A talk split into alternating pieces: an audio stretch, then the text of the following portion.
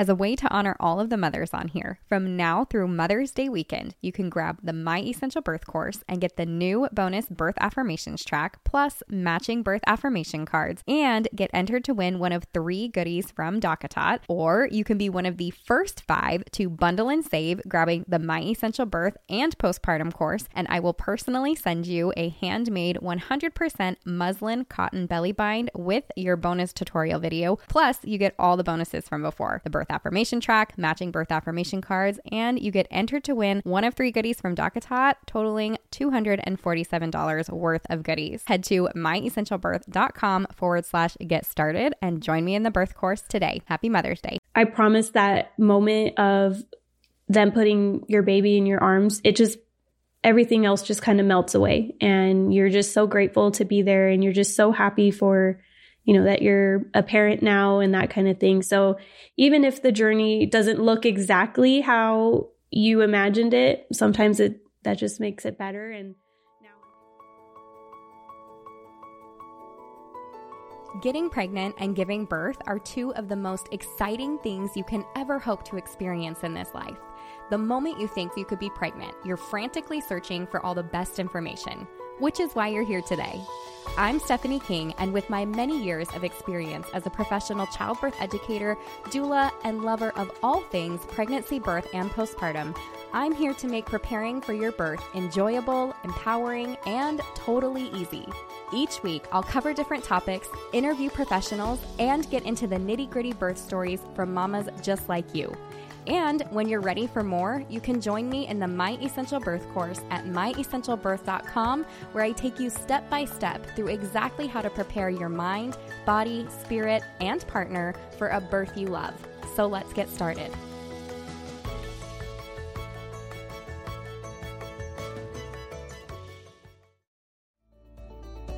It's time. The My Essential Birth postpartum course is here. Whether you're pregnant, just got baby home, or weeks and months into postpartum, this is the course for you. No more wondering what's normal for your body postpartum, if baby's eating or pooping enough, or how to get a good latch. You now have an all in one resource where you can click a topic and get the answer. Learn more at myessentialbirth.com forward slash postpartum and add it onto the My Essential Birth course for even less when you bundle them at checkout. Already in the course? Check your student library and add the course for the same discount. I can't wait to support you on your postpartum journey. Welcome back to this week's podcast. And our reviewer of the week is A. Coles334. And she says, excited for delivery. When I first became pregnant, labor seemed scary, intimidating, and there was so much I didn't know. After stumbling upon this podcast, I feel confident in my knowledge and in my body. I have learned so much, and I love the approach they take of explaining pros and cons to many different aspects of birth. There are episodes on topics for just about anything pregnancy and delivery related, so I am always finding something something new that sparks my interest. I am 27 weeks pregnant and hoping for an unmedicated hospital birth. This podcast has actually got me excited to give birth, and I am so grateful to have found it. Thank you so much for your review. And I'm excited for today's episode too, because I get to be with, uh, actually a member of the My Essential Birth team and her husband. Um, so you guys get to hear from kind of some of us on the background. Uh, her name is Danielle. I'm going to give her a chance to introduce herself, and then we're going to talk a little bit about her story, which just through getting to know her from being able to work side by side um, is pretty interesting and I think is going to be a great benefit to those of you that are here listening today. So, Danielle, will you take a moment and introduce yourself and your husband, and we'll dive in? Hi, Stephanie. Thank you for having us. Uh, my name is Danielle Winter, and this is my husband, Jake. And we live in Southern California with our four year old daughter and our 19 month old twin boys, Grayson and Jackson, and our daughter, Everly. So it's pretty chaotic, but we're loving this stage of life and um, we're just excited to be here. I'm excited to have both of you because I think it is really helpful for moms to also hear from dad's perspective. So, Jake, I really appreciate you being here with everyone today. Um, it's something that I think we don't get to hear that voice enough. So, a lot of the birth stories and stuff that I do here, a lot of the interviews that I do on, on the podcast, it's wonderful to hear from moms and we want to gain strength from other moms. Um, but I think it's really important for birth partners to be able to tune in and listen and get the other side of, of um, they kind of get forgotten or maybe like their side doesn't get heard. And I think it's such an important thing to be able to do that. So I'm really glad that you're both here. Um, as we've got to talking and um, just so you guys know, Danielle is my, she takes care of like my podcast edit, editing and she runs the blog post and the show notes and that kind of stuff. Um, we also joke that she Danielleifies everything that I give her. So she makes beautiful, all of the stuff you see on social media and, and all, everything pretty that I have to offer comes from Danielle. Um, but in talking with her, as she's listened to some podcasts and we've had conversations between her and I and another member of our team, um, you know, she kind of talked about her journey and that journey for for you and for pregnancy started with IVF. So, since I know that's going to touch a lot of moms because IVF is a really common thing nowadays, and thank goodness we have that as an option. Um, but there's a lot to it, and we don't get a, an often enough, I think, to talk about all the ins and outs of that. So, you take a moment and kind of talk about your IVF journey for your pregnancy? Yeah. So, um, we got married in 2014 and our plan was okay 2016 we've been married for two years we're gonna you know start trying to have a baby. And um, we kind of knew going into it that there may be a few things um, that we needed to kind of get checked out. Um, jake had a lot of surgeries when he was a baby so they weren't really sure you know if everything was um, all good to go or anything. So um, after about six months of trying we realized you know it's not happening kind of thing. So we went and um, saw the doctor and normally they won't even see you for infertility until it's been a year but because of the previous um, conditions and all of that they were like more willing to listen to us i guess so um, we went and we saw the specialist and we absolutely fell in love with her she was amazing and um, you know so she and another doctor um, partnered up basically because they needed to test everything. They were like, okay, we need to make sure that you know, we got to find out what our the problem is, what the issue is. And so I had a bunch of tests and Jake had a bunch of tests. And so probably for about a year, it was just all kinds of tests. They did, you know, uh, ultrasounds on me. And then they told me at one point, they were like, oh, you have a heart shaped uterus. And I was like, I guess I just really love my baby already. And they were like, well, no, actually, it's kind of a problem because uh, the baby, like, they'll only be able to grow in this bottom part, not the whole part. So then they were like, okay, so then there may be risks of miscarriage and all of that. So just throughout our journey, it was just, it just seemed like it was like one thing after the other. Like we would get a yes here, but then we would like take two steps back because it was like, oh, this isn't going to work now. And so, um, Jake had a lot of testing done and, um, eventually he had surgery and then, um, at that point, it was like, okay, now we're at the baseline of being able to start IVF because now we have sperm and now we have eggs. And so honestly, that whole process was just, I like, I'm a planner. And if you had asked me, you know, how, what does your life look like? It would be like, oh, okay, like I get married two years, like, and then have a baby and every two years after that. And God was just kind of like, mm, well, that's nice that you have a plan, but, but, um, yeah, so after about a year, we finally got to the point where we could actually like start the IVF process. And so um, it was January 2018, and um, we had our embryo transfer, and um, that baby stuck. And so then that was uh, Everly.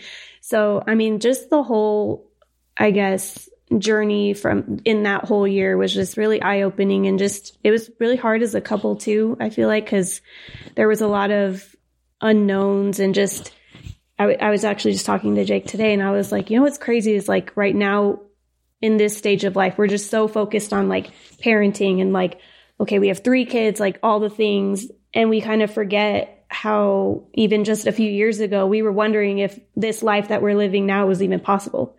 And so it's just kind of like I don't know, it gives me goosebumps just thinking about like that we're here now and we're just so grateful that, you know, for modern medicine, because I mean, without that, like, we wouldn't have our sweet babies that you see behind us. So, yeah. Yeah. So that was just kind of like the journey part. Um, I mean, obviously, like the, like the testing and the the shots like that was no fun um it's funny because they were like oh yeah just have your husband do your shots every night and i was like uh, have you met this guy? Like, I'm not having him do my shots because he's gonna be like, okay, you ready? And then I'm gonna, I'm gonna go on three, and then he'd be like, one, two, you know. So I was like, I am not, like, no thanks, I'll do it myself. So, um, yeah, and I guess just like communicating with each other was just as a young married couple uh, going through infertility was was kind of rough and kind of hard but you know thankful for for Jake and for all of the just sticking by me with all of this and my moodiness because of all the extra hormones that were going through my body. kind of kind of lost it on him one time. Just once, huh? That's pretty but, good. I mean, other than that, like, well, honestly, like it was pretty bad, yeah. and it was because I. It's terrifying. Yeah.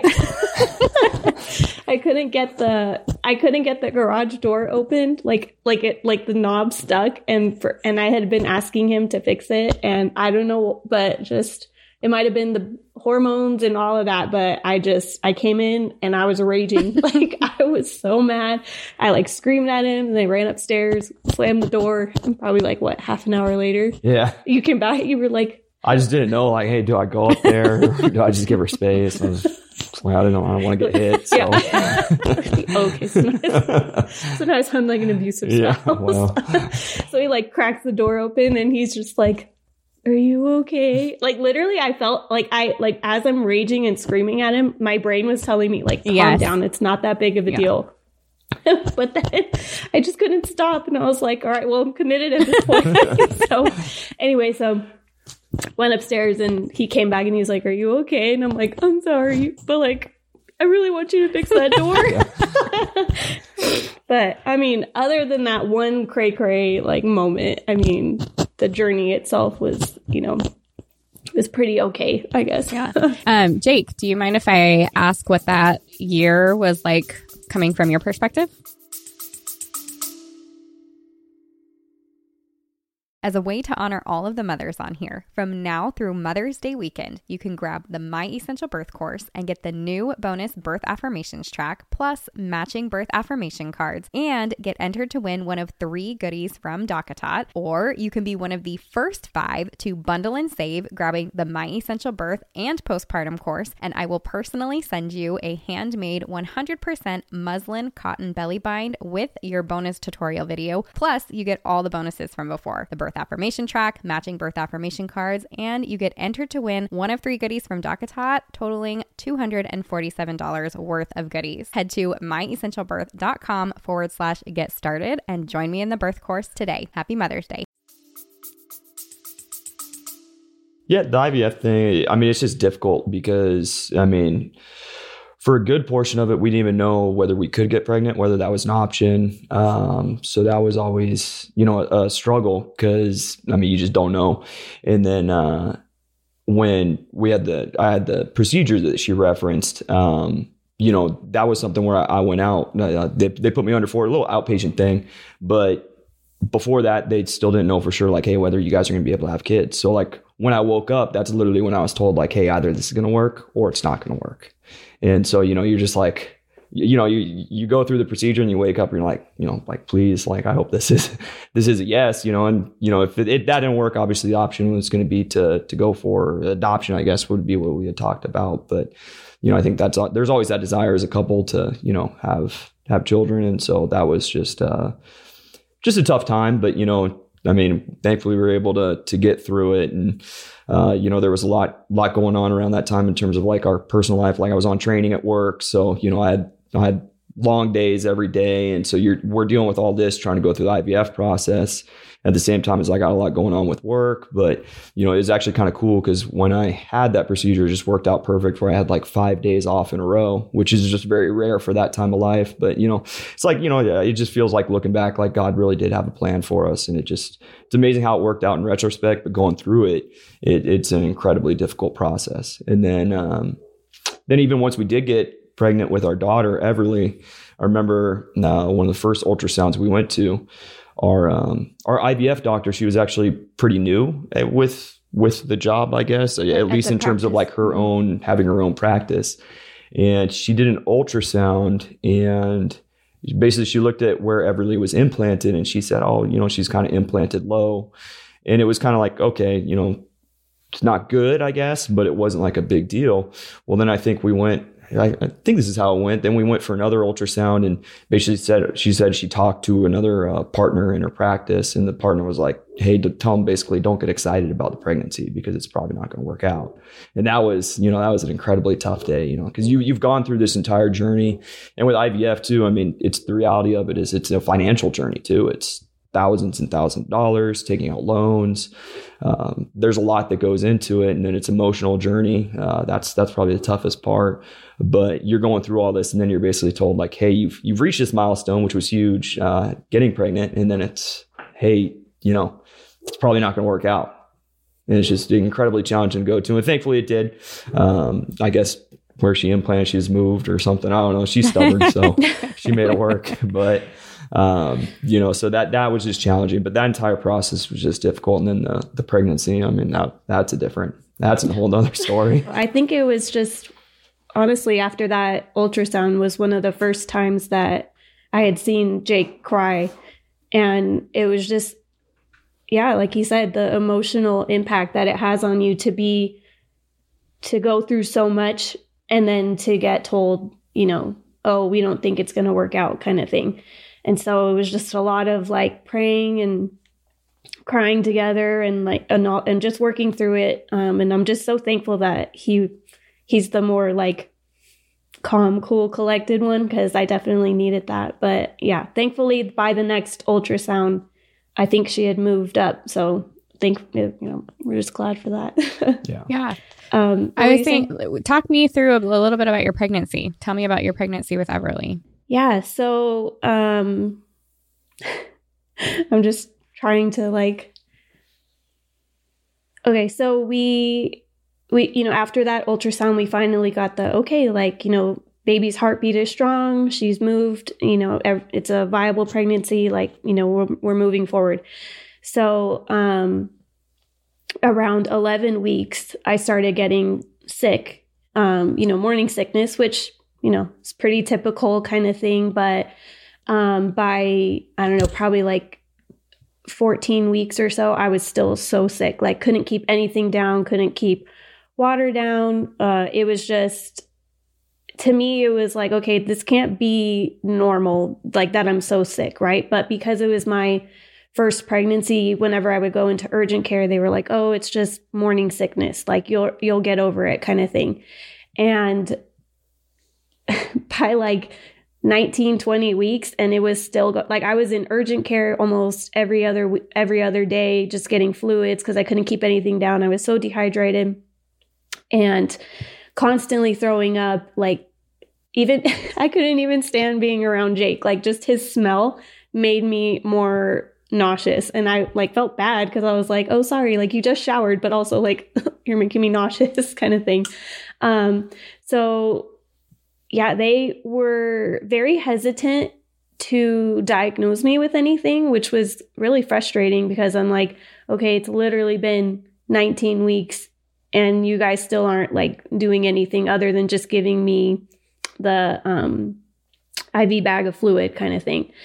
And so um, finally, I think once I was like 20 weeks, they were like, okay, we're going to officially diagnose you with hyperemesis. And I was like, okay like what does that mean? And they're like well basically hyperemesis it can last you your whole pregnancy or it can just end. And i was like okay cool. Because like being sick 24 7 sounds great. And um yeah i had to stop working. I had to leave work um, just because i literally couldn't function. I was just throwing up constantly all day. Um, i would literally base how I would eat, like if I wanted to eat something based on like how it would feel coming back up. Like I know that's disgusting, but like that's just how bad it was. It was like, okay, do I really want this piece of toast? Cause like I'm to see it in about 20 minutes kind of thing. So it was just, it was awful. And like, I don't know, we were, we were just so grateful to be pregnant and to for me to be like able to carry this baby, but I was just so miserable. Like I would cry because I was just like this isn't this isn't what I imagined pregnancy would be like. This isn't how I thought things would go. I'm so sick I can't even enjoy like, you know, her gender reveal. I can't enjoy like feeling her kick, like nothing. It was just like the hyperemesis was just so all consuming. And it was like, this is never, and I guess when you're in the middle of something, it's just like, this is never ending kind of thing. So, um, I mean, that was just like the first, I think that was like 26 weeks that I had hyperemesis with, with Everly. So it was, it was pretty rough. I wasn't enjoying pregnancy. I didn't have that glow. I was very like, my cheeks were all sunken in. I lost 15 pounds. I was like a skeleton basically. What like, was the number of urgent care visits that we had during that Oh, time? man. Somewhere. I, I think it was somewhere. So in the like six month span, it was probably like 50 or so, maybe even more um, urgent care visits. And that was like, they put a PICC line in because my veins were basically shot from them poking me and trying to put the IV in. So I had to get a PICC line. So that was like a whole nother thing too, that um, procedure. But um, I mean, eventually it kind of just faded at like 26 weeks. And I was like, like cautiously optimistic, I guess. And then at that point, it was like I could actually enjoy pregnancy kind of thing. But then, but then all these other issues came up because uh, I started getting really swollen.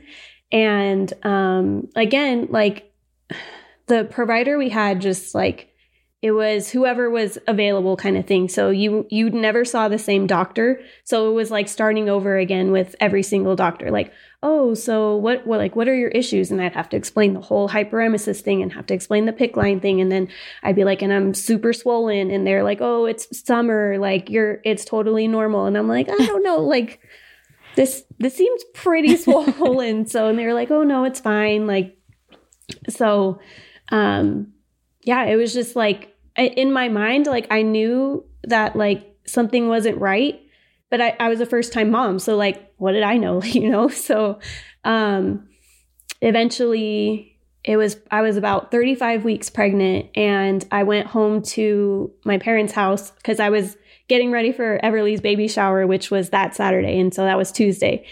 And um i sat down on the couch and i was like mom i was like my legs look really, really swollen. And she's like, uh, so she comes over and my poor mom, she looks at my legs and I see her eyes widen, but she's trying to stay calm because she's just like, oh my goodness, like this does not look normal. and so she gets my sister to come uh, into the room and she's like, um, just for reference, um, can you put your legs next to, to Danielle and like, let me kind of like measure it, I guess. And so she saw like how swollen they were because my legs were about the same size as my sister's before I was pregnant.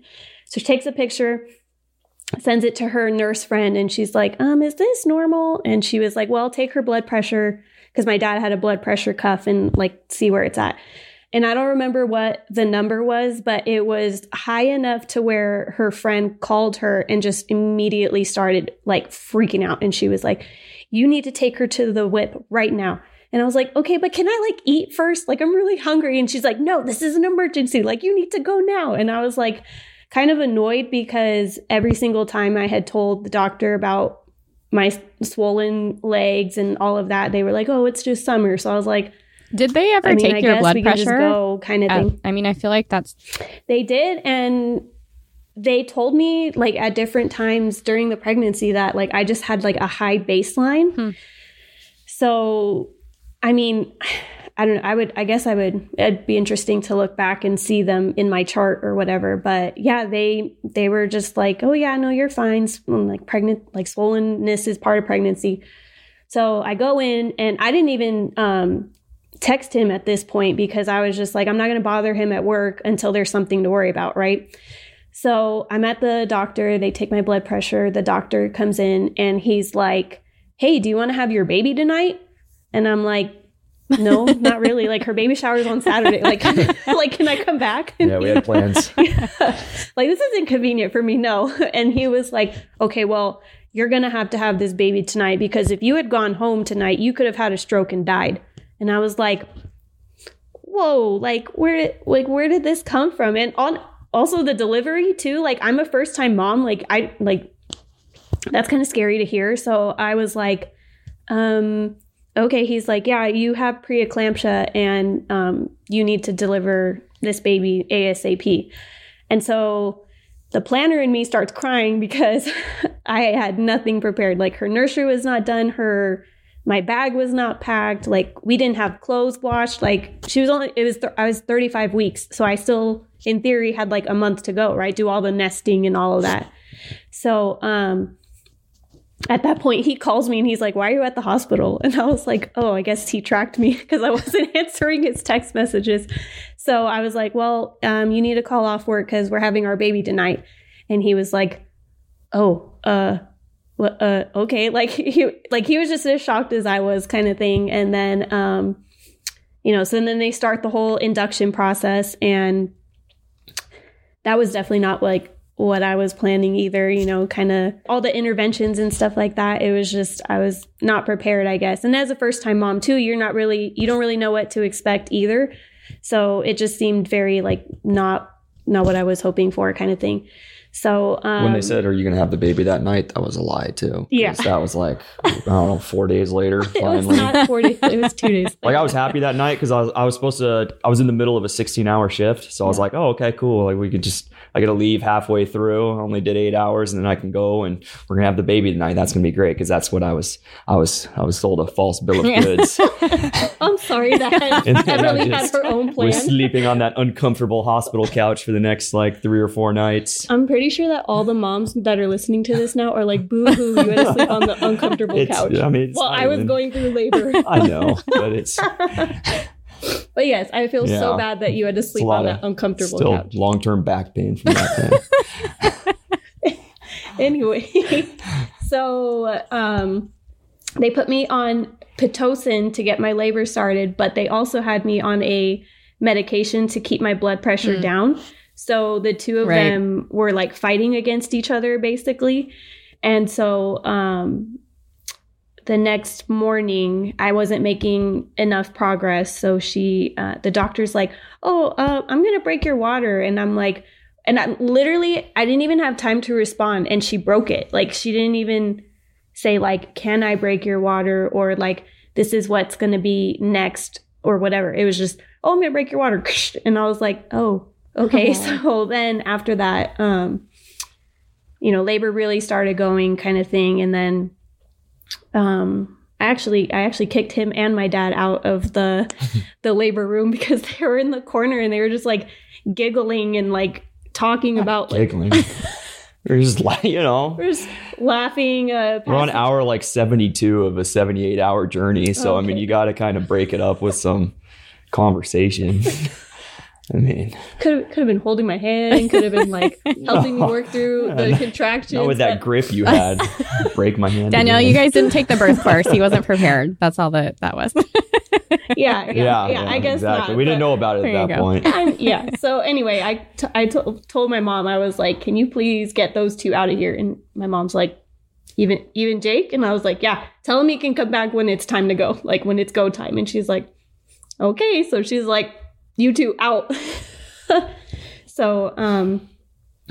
Anyway, then at that point, um, it was Thursday, and um, labor really started um, to pick up, and then they told me, okay, it's time to push. And so they were like, obviously, because I had the, uh, well, I had the epidural placed, and they were like, um, oh, actually, we don't even know if we can place this epidural because you're so swollen. So we can't find the place in like your back where it needs to go. And like, I was already freaking out because I was like, I already knew. I was like, I want the epidural, like all of that. And so I, I was freaking out. But anyway, so they placed it and it was fine. Um, so yeah, I couldn't feel the contractions, so they just told me when to push basically. And um, I think I pushed like five times, and I was invited back in at this Oh, point too. yeah. I was there for that. he was holding my, he was Yes, patting my at shoulder. that point, I yeah, I was there holding to my help. hand. And anyway, so I think it was five pushes, and then she was out. And then, um, do you want to tell them about the umbilical cord? Oh yeah, I wasn't gonna cut that thing. yeah. I was so he you know he's handing me the scissors and I'm just like dude like this is your guys' job like I don't I don't know why you're I'm being asked to do that like there's nothing and I, I actually ended up doing it when we had I did it when we had the boys right yeah see I already blocked the memory out there's nothing that's exciting and, and oh I do remember now because I, I swear they were like rusty scissors they gave me because when I did it with the boys it took like seven different cuts to finally get Mm. this thing and it's just But yeah. it's supposed to be like a bonding thing, I think, is what Yeah, I didn't, I didn't bond. anyway, yeah. So my mom uh, cut the umbilical cord.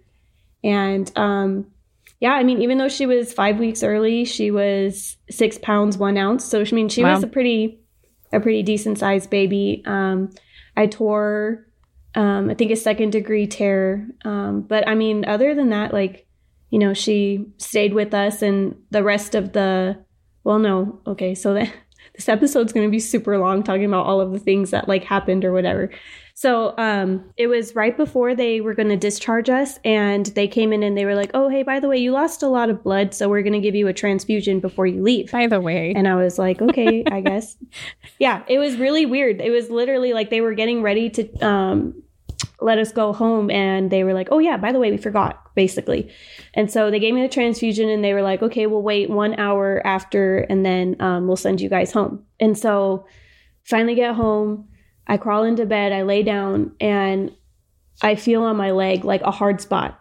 And so immediately I'm like freaking out. I'm like, oh my gosh, like it's a clot, it's a blood clot. And so I go to wake him up and he just sits up and looks and looks at me and he goes, uh-huh. I'm like, I we gotta go back to the hospital. Like something's wrong. And he's like, okay. And then that like psh, gone. like like I was like like babe, like we gotta go. And he was just like totally like exhausted, like knocked out. It must have been the bad It sleep. was the it was the back pain Yeah. that I was dealing mm-hmm. with. Yeah. So I just I, I- am gonna sound like the worst husband on this thing, Yeah. but yeah, I, I like looking back, I can remember her telling me, but I just remember just like I must have thought like, oh, this isn't real or something because you know, you're yeah. dreaming or something. yeah, you're just. I mean, you're a new parent, like that's exhausting. You know, for Yeah, you were in labor for the past three days. No, just but I mean, like, you know, you're- it's like sleeping in Guantanamo Bay, probably. You know, you're waking up every like 45 minutes for something with the kid, and you know, there's no there's no true sleep there. For I'm going to be honest. That's right? the first time I I, was have heard too. the Can we- labor room described as or compared to Guantanamo Bay. That's a new one. yeah, that's that's somebody's, what it was. somebody's coming in every Yeah. like half an hour, Torturing you, prodding, lights on poking. kind of thing. Yes, exactly. Even the Taliban was like, it's not that bad. Um, so anyway, at that point, I call my mom and I'm like crying and I'm like, Mom, something's wrong. I need to go back. And she's like, Okay. She's like, Where's Jake? And I'm like, Homeboy's like knocked out. Like I can't wake him up, kind of thing. And she's like, Okay. She's like, I'll be there. Um, I'll stay with the baby and dad will take you to the emergency room. So um, by the time I get there and I tell him, you know, hey, I felt this like clot, whatever, he says, he gets mad at me and he's like, why did they send you home? And I'm like, I, um, I don't know because like that's what they do after like 48 hours when you're at the hospital. And he was like they should not have sent you home. And i'm like okay i don't understand why you're like yelling at me kind of thing. And he's like you still have post eclampsia. You should not have gone home. Wow. and i was like oh okay. So basically he was like i'm so glad that you listened to your body and that you came in. He was like it could have gotten so much worse and all this stuff. And i was just like man when am i ever going to catch a break? Like this just like i just want to be home. I just want to like hold my baby and all of that so i mean they finally got it under control they put me on medication and everything but And then I just sheepishly walked into the hospital, just feeling terrible. I was like, I'm, I'm the worst. Yeah. I was, oh no no oh, you had to take everly to her first doctor's appointment like the day after Yeah, I with took- my I took her with your mom, and then the doctor referred to her as my wife, her mom, and I was like, okay. like our family's just all disjointed at this point. You know, she's at she's at the hospital. We're we're there with Everly at her first appointment. So Yeah. So needless to say, we did not get that like first like 48 hours like at home, just Yeah. like chilling and like cuddling and snuggling the baby. So, but I mean, after that, everything was fine. So that was, I mean, that was Everly's journey in like a nutshell. A nutshell. yeah, yeah, and that's rough, especially after, like you said, going through all the IVF and all that stuff. Um, Jake, was there any time during there where you were like really concerned, or what was kind of your emotional, mental state, other than clearly being exhausted and uncomfortable are you talking after birth during or, after, like that whole experience? No, um, I mean it was just a, it was several days because I I remember at that point, um, it, it- basically they told us right from the get go, hey, you know, it's she's going to be delivered tonight, and then it was okay. Well, now it's now it's another day, then it's another day, so you're just you're kind of waiting, and I think at one point they basically said, well, if after they break the water, if that doesn't work, then it'll be C sections. You're just you know, your Mm. first time dad, so you're you're nervous and you're you're just kind of waiting on edge and you want to meet your child, of course. You know, that's the most exciting thing. You want your wife to be safe throughout the process. So um, you know, just being in the hospital, I guess there's a sense of comfort in that. You know, at least you have medical care professionals there. So I wasn't too tense during that process. And then um, after she was born, at least initially, um, other than the, I mean, we had the complications with Danielle, but um, Everly, it, it, that initially was was very healthy. So. Um, I mean that that was your you know your biggest concern is just those those two factors. Hey, is my my daughter safe and is my wife safe? Is the the two biggest things. And then when she had the the leg clots, that was obviously concerning, and the transfusion afterwards. But I think for us the um, the labor process was just so difficult. There was a sense of relief and like, hey, this is at least it's Sure. finally done. you know, because she had such a rough time, and um, so you know it's just just great that that process was Yeah. done. Okay, and then let's move on to your twins because we had all of that with Everly, and then some time passes and you do IVF again, or what happened with the twins? Yeah. So um, actually, in January 2020, we tried again and we got pregnant. But um, when we went in for the heartbeat ultrasound, our doctor told us that um, there was no heartbeat. And so um, I had miscarried that at like six weeks. And so that was that was another thing that just kind of like threw us for a loop kind of thing because you're just again, you're just so excited and so happy to, you know, be pregnant and then this happens. And I mean, with any couple that that's always a, you know, a shock and not something that you're planning for, but I think with, you know, IVF it just makes it a lot more like weighty, I guess, just because it's like, okay, we just all I mean, I yeah, like he said it's a financial thing, but also too like you know, we were like dreaming about like, oh, like are they going to be like Everly? Are they going to be, you know, all of those hopes and dreams kind of, you know, leave like I guess with that baby kind of thing. So that was really rough for us just going through the miscarriage and um so once we once we, you know, decided enough time had passed, we decided to try again. Um and the doctor was like, "Well, okay, so when we froze your guys' embryos, we had five of them and we froze the last two together, like um like as a unit basically. So we would just transfer those two.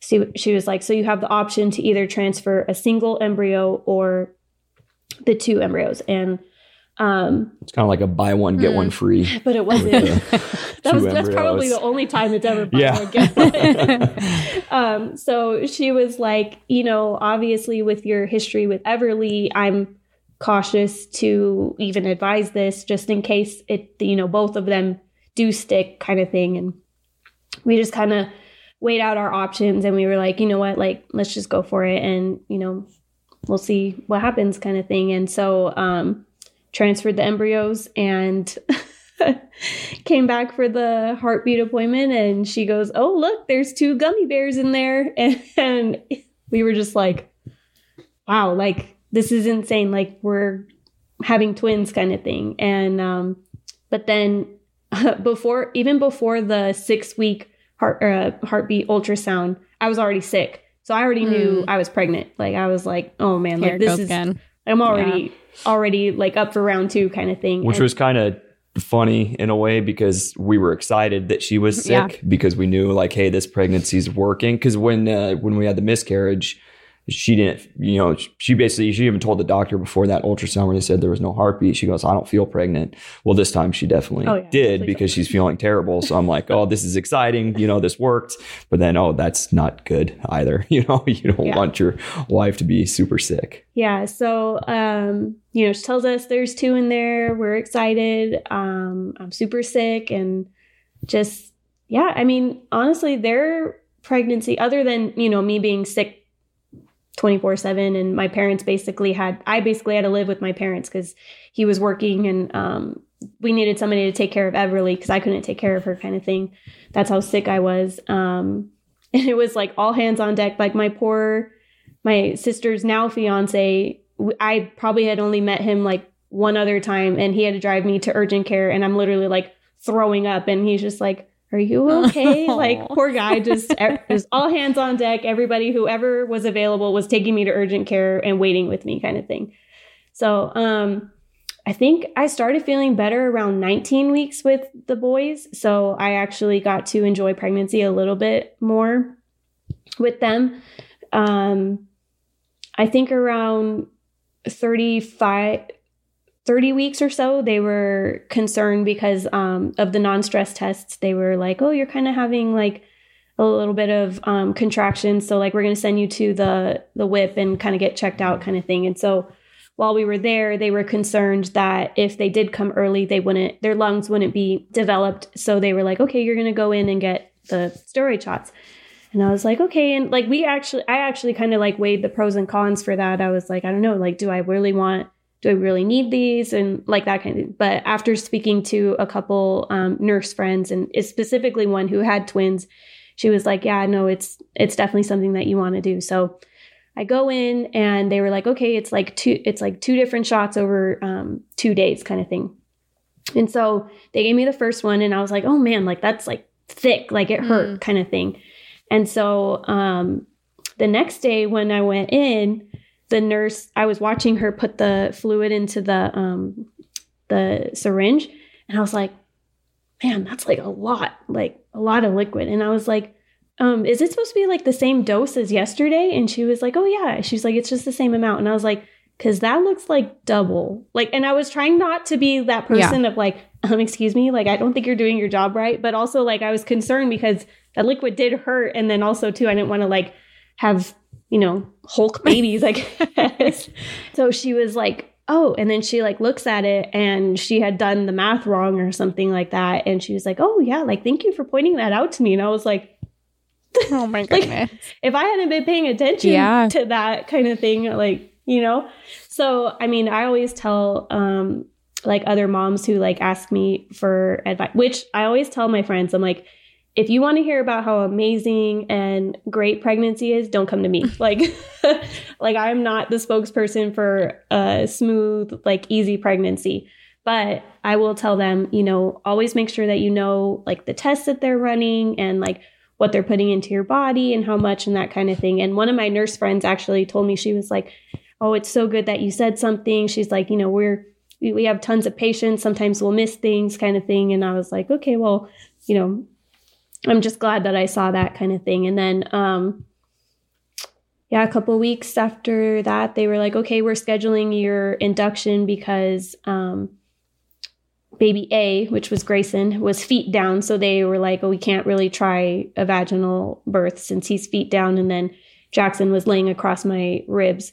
And so um, it was Thursday, and um, my, well, I thought my water broke, and I was like, oh, did I like pee or is this like my water? Because my water didn't break with Everly, if you recall. So I didn't know what that sensation was like. So I got up and I called my mom because she was like at the other end of the house, and I was like, "Can you come see?" Because like I didn't want to wake everybody up if it was like I just peed myself kind of thing because I was so uncomfortable that I was like, "I don't know, it's it's possible." So I like waddle over into the the shower, and um, it just kept coming out. So then I was like, "Okay, like obviously this is my water kind of thing." Like, and so while I was in there, I just showered. I kind of just like took my time. Um, my mom called Jake because he was here at home because um, he was sleeping getting ready for work the next day. Um, so it was going to take like 15, 20 minutes for him to get here. So I just kind of showered and then I just sat on the toilet and just kind of like was really chill about the whole thing. I wasn't in a lot of pain, but then I also think that because I was so uncomfortable for so long that like my body was like, eh, this is nothing kind of thing. So I like I could feel the contractions, but I was, you know, able to talk through it and that kind of thing. Um, so finally get to the hospital, we get checked in, the nurse checks me and she's like, Did you feel that contraction just now? And I was like, I mean, like I felt it, but I wasn't like, you know, not able to speak through it. And she was like, Cause that was a really big one and you're seven centimeters. And I'm like, okay, well, they're not coming out that way. So like, where are we like, are we getting ready to go or whatever? So they quickly like got us in and um I started freaking out because they were it seemed like they were like starting already and he wasn't there. Mm. And so I started having like a little bit of a panic attack because I was like, okay, like I'm already scared about a C-section and then, you know, my person's not here. And so I started like like having a bit of a panic attack and the anesthesiologist was like, "It's okay." He's like, "Don't worry. Like we're not going to do anything until like we tell you and all of that." And I was like, "Okay, but where's my husband?" And they're like, "Don't worry. Like we're not going to start without him or whatever." So finally he gets there and I like grabbed Well, his hand. I was okay, so I don't sound like a terrible husband still.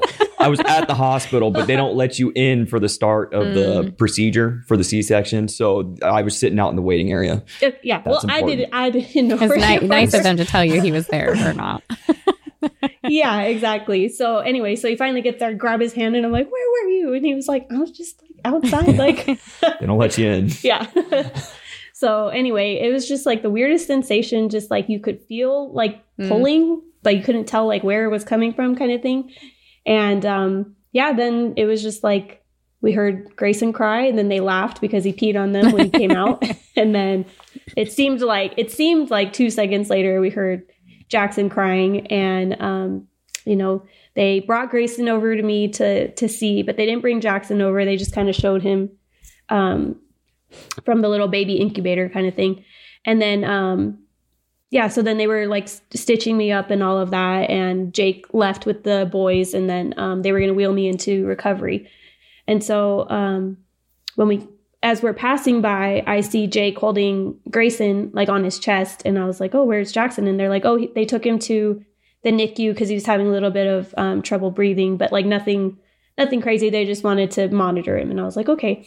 So the nurse comes in, she's like, "Hi, how are you?" And I'm like, oh, "You know, just had two babies, kind of thing." And she was like, "Okay." So she lifts up the sheet, and I again, I see her eyes just get big, and I'm like okay, like this isn't good. and she's like, um, I'll be right back. And I'm like, okay, like I don't know what's going on.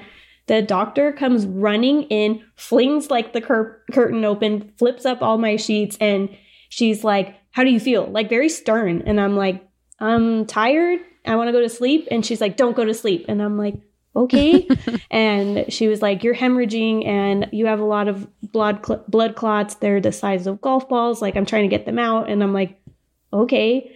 And, um, you know, sticks her hand all the way up there and just like cleaning them out. And um, I guess it was probably scary for you seeing all that blood coming out of the like the the cloths and all that coming out of the room. Yeah. Well, the timeline was a little bit different. So basically, I'm in this this waiting area. I have the the boys with me, Grayson and Jackson, and then they they they were still in there, Mm. both of them. And then that's when the doctor came in. They saw all the blood. So then the doctor comes in, and they're they're literally just taking these these pads, the hospital pads out or whatever, and they're weighing them Yeah. to see how much blood she's lost. And they're doing the math of like, hey, this this pad's supposed to be, you know, however many ounces. So take that, subtract it out. That's how much blood she's lost.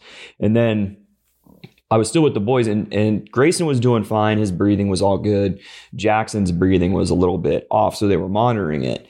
Um, but he was okay. And then all of a sudden, they're just like, basically, they, they look at me and they're like, "We want this dad out of here," you know, because they're they're dealing with all this little kind of mini crisis with her. So they're like, "Hey, how about you just go to the NICU?" Because obviously I got these two kids with me, and we'll we'll wheel everybody over the NICU. You'll just go over there, so that way you have basically, I guess, babysitting essentially. well, when you take them to the NICU, they automatically, even if you need it or not, they, you know, they do a quick assessment of the boys. And Grayson checked out fine, but then when they checked out uh, Jackson, they go, "Hey, we need to admit him into the NICU."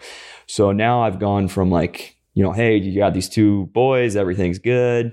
And the wife's, you know, she's out of delivery, everything's looking fine there. To now she's like bleeding uncontrollably. You got a doctor doing whatever trying to trying to fix this thing and then now i got one son being admitted to nicu and the other one that's okay so it was just this really difficult torn feeling because i got one boy in nicu one boy in like this um, kind of like a waiting area of nicu and then i got my wife over there so and you know you're just trying to balance out like you don't want to have anybody forgotten you know and you're just your family just multiplied but you know you're only one person and just trying to manage the manage the chaos or yeah just yeah it was just difficult I didn't even know that.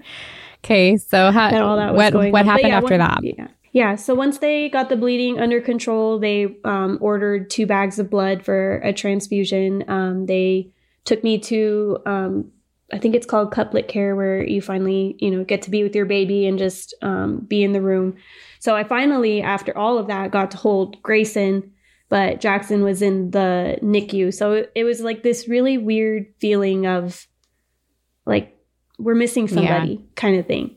And so that joy of like, oh, you know, I had twins, it was kind of like, oh, like it was kind of sad because it was just like, oh, we weren't all together kind of thing. But um, Jackson will be in therapy in like 20 years because of that, probably. just being abandoned over NICU while his parents are chilling with his brother and yeah. just relaxing because she really hadn't like like Jackson was presented to her like Simba from the Lion King real quick, like she's shown to or he's shown to her, and then all of a sudden you know he's whipped uh, whisked off. Yeah. So she really hadn't even seen him much, and then he's in NICU, and she hadn't they hadn't taken you over to NICU no, or yeah. anything yet. So thankfully, the nurse um, that came in and checked in on me, she was like, "Okay, this is the plan." I know you want to go see your baby in the NICU, so I'm going to need you to, you know, get up and to walk and all of that, which um, I think was, you know, it was painful, but that, you know, knowing I'm going to see my baby, like it was, that gave me the extra like strength that I needed to just work through the pain kind of thing. Um, so I got to, you know, see Jackson. I didn't, I didn't get to hold him, but I got to like hold his little hand in the, um, what is that, the incubator thing. And then, um, he was only in the NICU for 24 hours. And then finally we were all together as a family. And so that was a really sweet moment. Um, the lactation consultant came in and she was like, "Hey, do you want to try um, dual feeding them?" And I was like, "Sure, like you're here, like why not?" kind of thing. And so she helped me um, you know, get them all situated kind of thing and she was like, "Oh, do you want me to take a picture?" And I'm like, "Yeah, sure, cuz um you're not coming home with me, so I doubt that I'm going to be able to like do this on my own without an extra like arm to help." So, um, so I mean, that was like a cool experience just to say that, you know, I breastfed the boys like at the same time kind of thing. Um, and then, yeah, after that, we basically, we went home that next on the, let's see, they were born Thursday. We went home Sunday and we made sure that we we stayed like an extra day or something, oh, you know, yeah, just because yeah. they were about to discharge us, and we're like, hey, you know, we'll last time night. we had to come back. Yeah, so. just just be, yeah, yeah, exactly. We don't want to have to come back if we don't have we to. We made extra sure of at that time. Yeah. So and then um, we introduced Everly to her brothers, and she wanted nothing to do with them. not a fan. not not a fan. Like cried every time one of us like would hold hold them kind of thing. So took a little bit of an adjustment, but after probably like a week, like she was obsessed and loved helping with them and all of that. And you know, she loves being a big sister kind of thing now. So yeah, that was our journey with our, her pregnancies and all of that. we missed the story about getting fired by the doctor. Oh yeah, yeah. that's right. Add it in. Let's hear it. We yeah. Uh, do you want to tell that? Part? Well, just tell your okay. perspective and then I can. Uh, so we had switched providers after Everly just because of our experience with them and, um, you know, them not catching the preeclampsia and all of that. So we were just like, you know, we're just going to switch providers. So, um, this time around with the boys, I had a new doctor and, um, I was telling her already, I was like, yeah, I have hyperemesis. I had it last time. I don't like this medication that they tried to give me last time because it makes me um, feel anxious and all of that. So I kind of like told her as I'm like very sick and can barely like string together two sentences, you know, I kind of told her my history kind of thing. And she tells me, she's like, well, I'm going to prescribe it anyway because I need to work through my process of figuring out what works for you. And I was like, but I'm already telling you that this medication does not work for me. Like, I don't like how I would rather feel nauseous than feel like my heart is just going to like beat out of my chest kind of thing. And she, she was upset, I guess, that I never went and filled the prescription. So when I came back for my next appointment, she was like, you know, I don't think that this is a good um, a good fit for us, and um, I I did I didn't know that a doctor can fire you from being a patient. so this was all news to me and I was like um okay, but I was so sick that I couldn't like actually communicate like how I was feeling and all of that. So I asked her, I was like, "Can my husband please come in here because he understands what I'm going through. He sees me every day and he knows, you know, that I don't like that other medication and all of that. And she was like, no, he can't come in here because it was still during like COVID time when they were only allowing like the mother in with the for the appointment. And I was like, this is different. I was like, this, like, I literally, like, it's taking everything in me to even just say all of this to you. Like, it, I need him kind of thing. I need him to advocate for me, basically. And so, um, she's talking to me and I'm literally as she's talking to me, I'm texting him and I'm like, please come in here. Like I, I need on, you. I was on speaker. Or oh yeah, you're on speaker. But not like they didn't even know that. I don't know if that's maybe like Mm. a hospital or a doctor no no or something. But um, she had me on the phone. She's like, "Hey, I'll just call you so that way you can hear." And um, so it's it's basically like I can't talk. Like they, they didn't know I was on there, but she's basically just has it so I can hear what the doctor's saying. And I'm just sitting out in the car, um, you know, because like she said, it, it's during COVID Yeah. time, and we live in California, and then it, we're in probably the most restrictive county for COVID restrictions during that time. So, um, whether you agree with it or not, that's that's what we were stuck with, and that's what we were working with. And so she was already frustrated. Um, because I think I think there's a lot of struggle there, and it's what we had talked about. But uh, you know, she kind of feels like, hey, my body just is rejecting the babies essentially. And like, I, I think there's, I don't want to speak to it too much because it's kind of your your thing, but it's like, hey, like there, there's almost like a personal guilt for her that I think she was dealing with that she had communicated to me of like, hey, my body just can't do this. You know, like I'm not. A, I, I think you even said like a, point, a couple points like, hey, I'm not a good mom because of that. So like that's what I'm kind of like. I, I was trying to communicate to her like, hey, this isn't you know your fault. This isn't you know this is what your body does. Um, and that's just that was really challenging for me to listen to. And then we go to this doctor's appointment. We already know this medicine regimen doesn't work because we had experienced it with Everly. And then she's on, like I said, I'm listening to the conversation. The doctor starts to lecture her. And at this point, she'd already lost probably probably 20 25 pounds during the pregnancy while she's supposed to be you know pregnant with two boys and um, i'm listening to the doctors basically blame her and lecture her for not listening to the to the regimen of medication that she had prescribed. And i'm just sitting out there in my car and i'm like i'm just yelling into the phone like no like hey you know like listen to us like you know and she can't even communicate just because she's so um really emaciated i guess would be probably Yeah. the best term. Like she just has no physical energy so I'm listening to this and I'm I'm like I got to go in there and like at least try. Like I can't let this doctor blame her and then she's going to blame herself more and feel like a, you know, like a terrible mom like she's not doing this thing right when I know that's not the truth, but now I got this doctor trying to tell her that. And so I go into the lobby and I tell the lady out there I go, "Hey, you know, like I'm th- this is what's going on. My wife, she lit- legitimately like she doesn't have the physical ability right now to speak for herself. Like I, I need to talk to the doctor. And somehow it got communicated back there that I don't know what the doc, the nurse came and told Yeah, told her, she- but it was yeah. basically as if there was just this angry man in the lobby just trying to like you know Force break down the yeah. doors and i was like that that couldn't be farther from the truth like i'm just trying to advocate for my wife that was yeah. it And like I know Jake, I'm like, there's no way that he's like belligerent or like anything about this. Like he's just he's just being firm and just being like, I need to be back there kind of thing. So I was getting upset because then it's like you're literally refusing my husband to like come in and help me Yeah. basically. So after that, we basically I said to her, I said, This is not working. Like I at least summoned up the courage, I guess, at that or the strength at that point to be like, this is not working. Like we're not coming back. Like this is the fact that you're labeling my husband as like this irrational man who's like trying to like come in and like barge in and break protocol and all this stuff when he's literally just trying to help me is ridiculous. I didn't feel heard.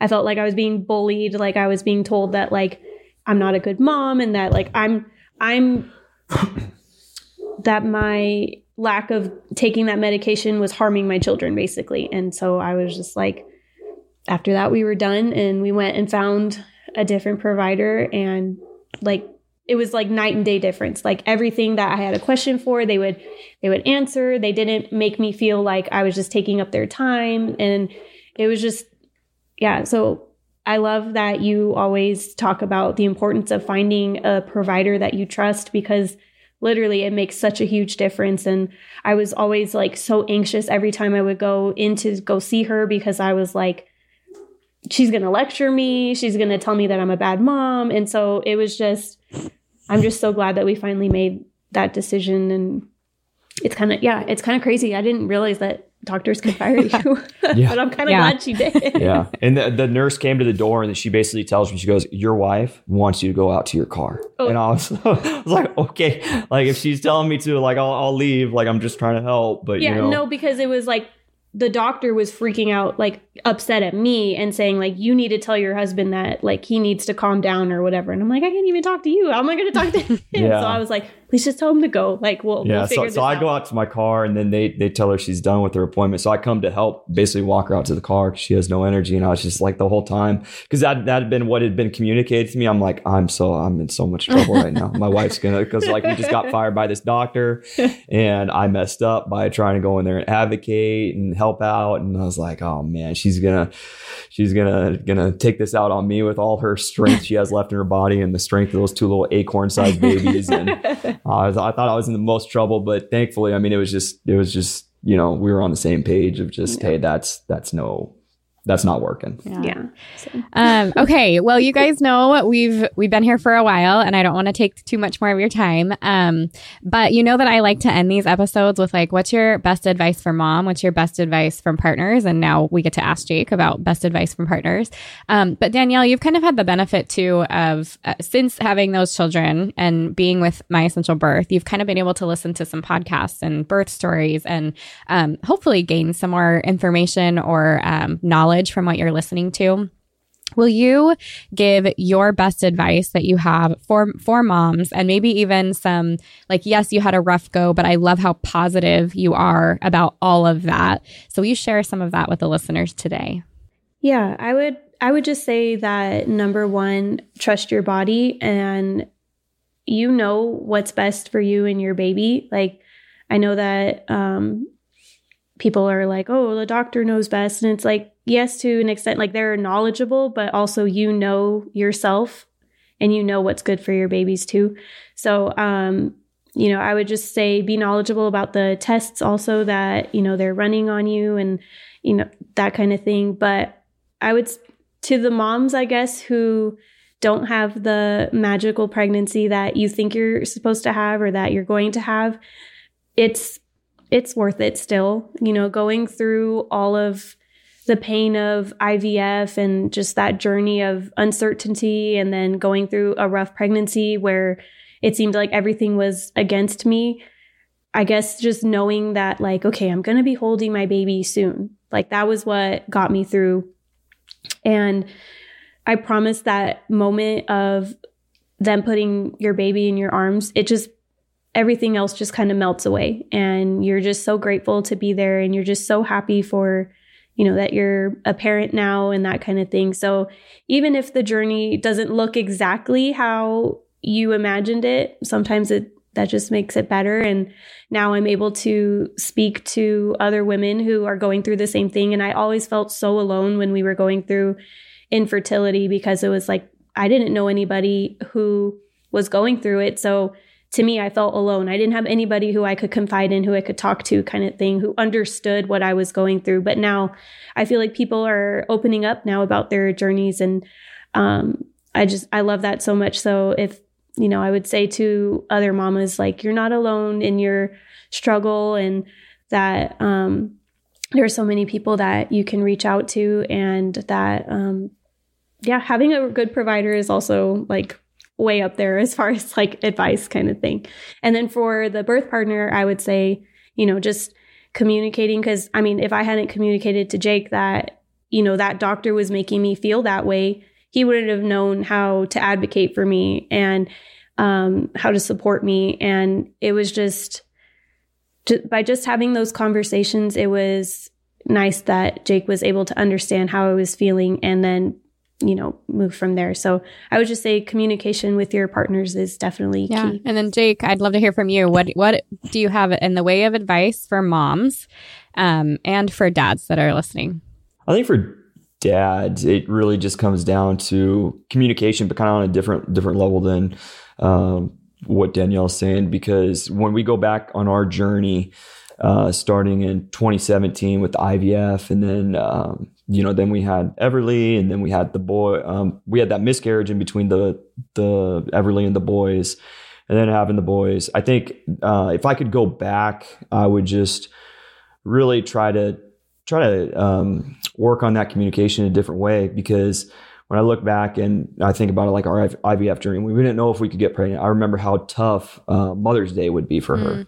You know, that was that was just a terrible, terrible day, and it was one of those things. Like, I think coming from my background, it was just okay. Well, you know, she's going through a tough time. You just got to be strong for her. Which there's a time and a place for that, but then there's also communication that needs to be needs to be had there. And then in 2020, when we have the miscarriage, you know, it was the same thing. Like a lot of the advice we got around that time probably wasn't the best advice, I would say. I think that the miscarriage advice is a lot of the, I don't know if you call it just the status quo miscarriage advice, just isn't really helpful for when you go through that.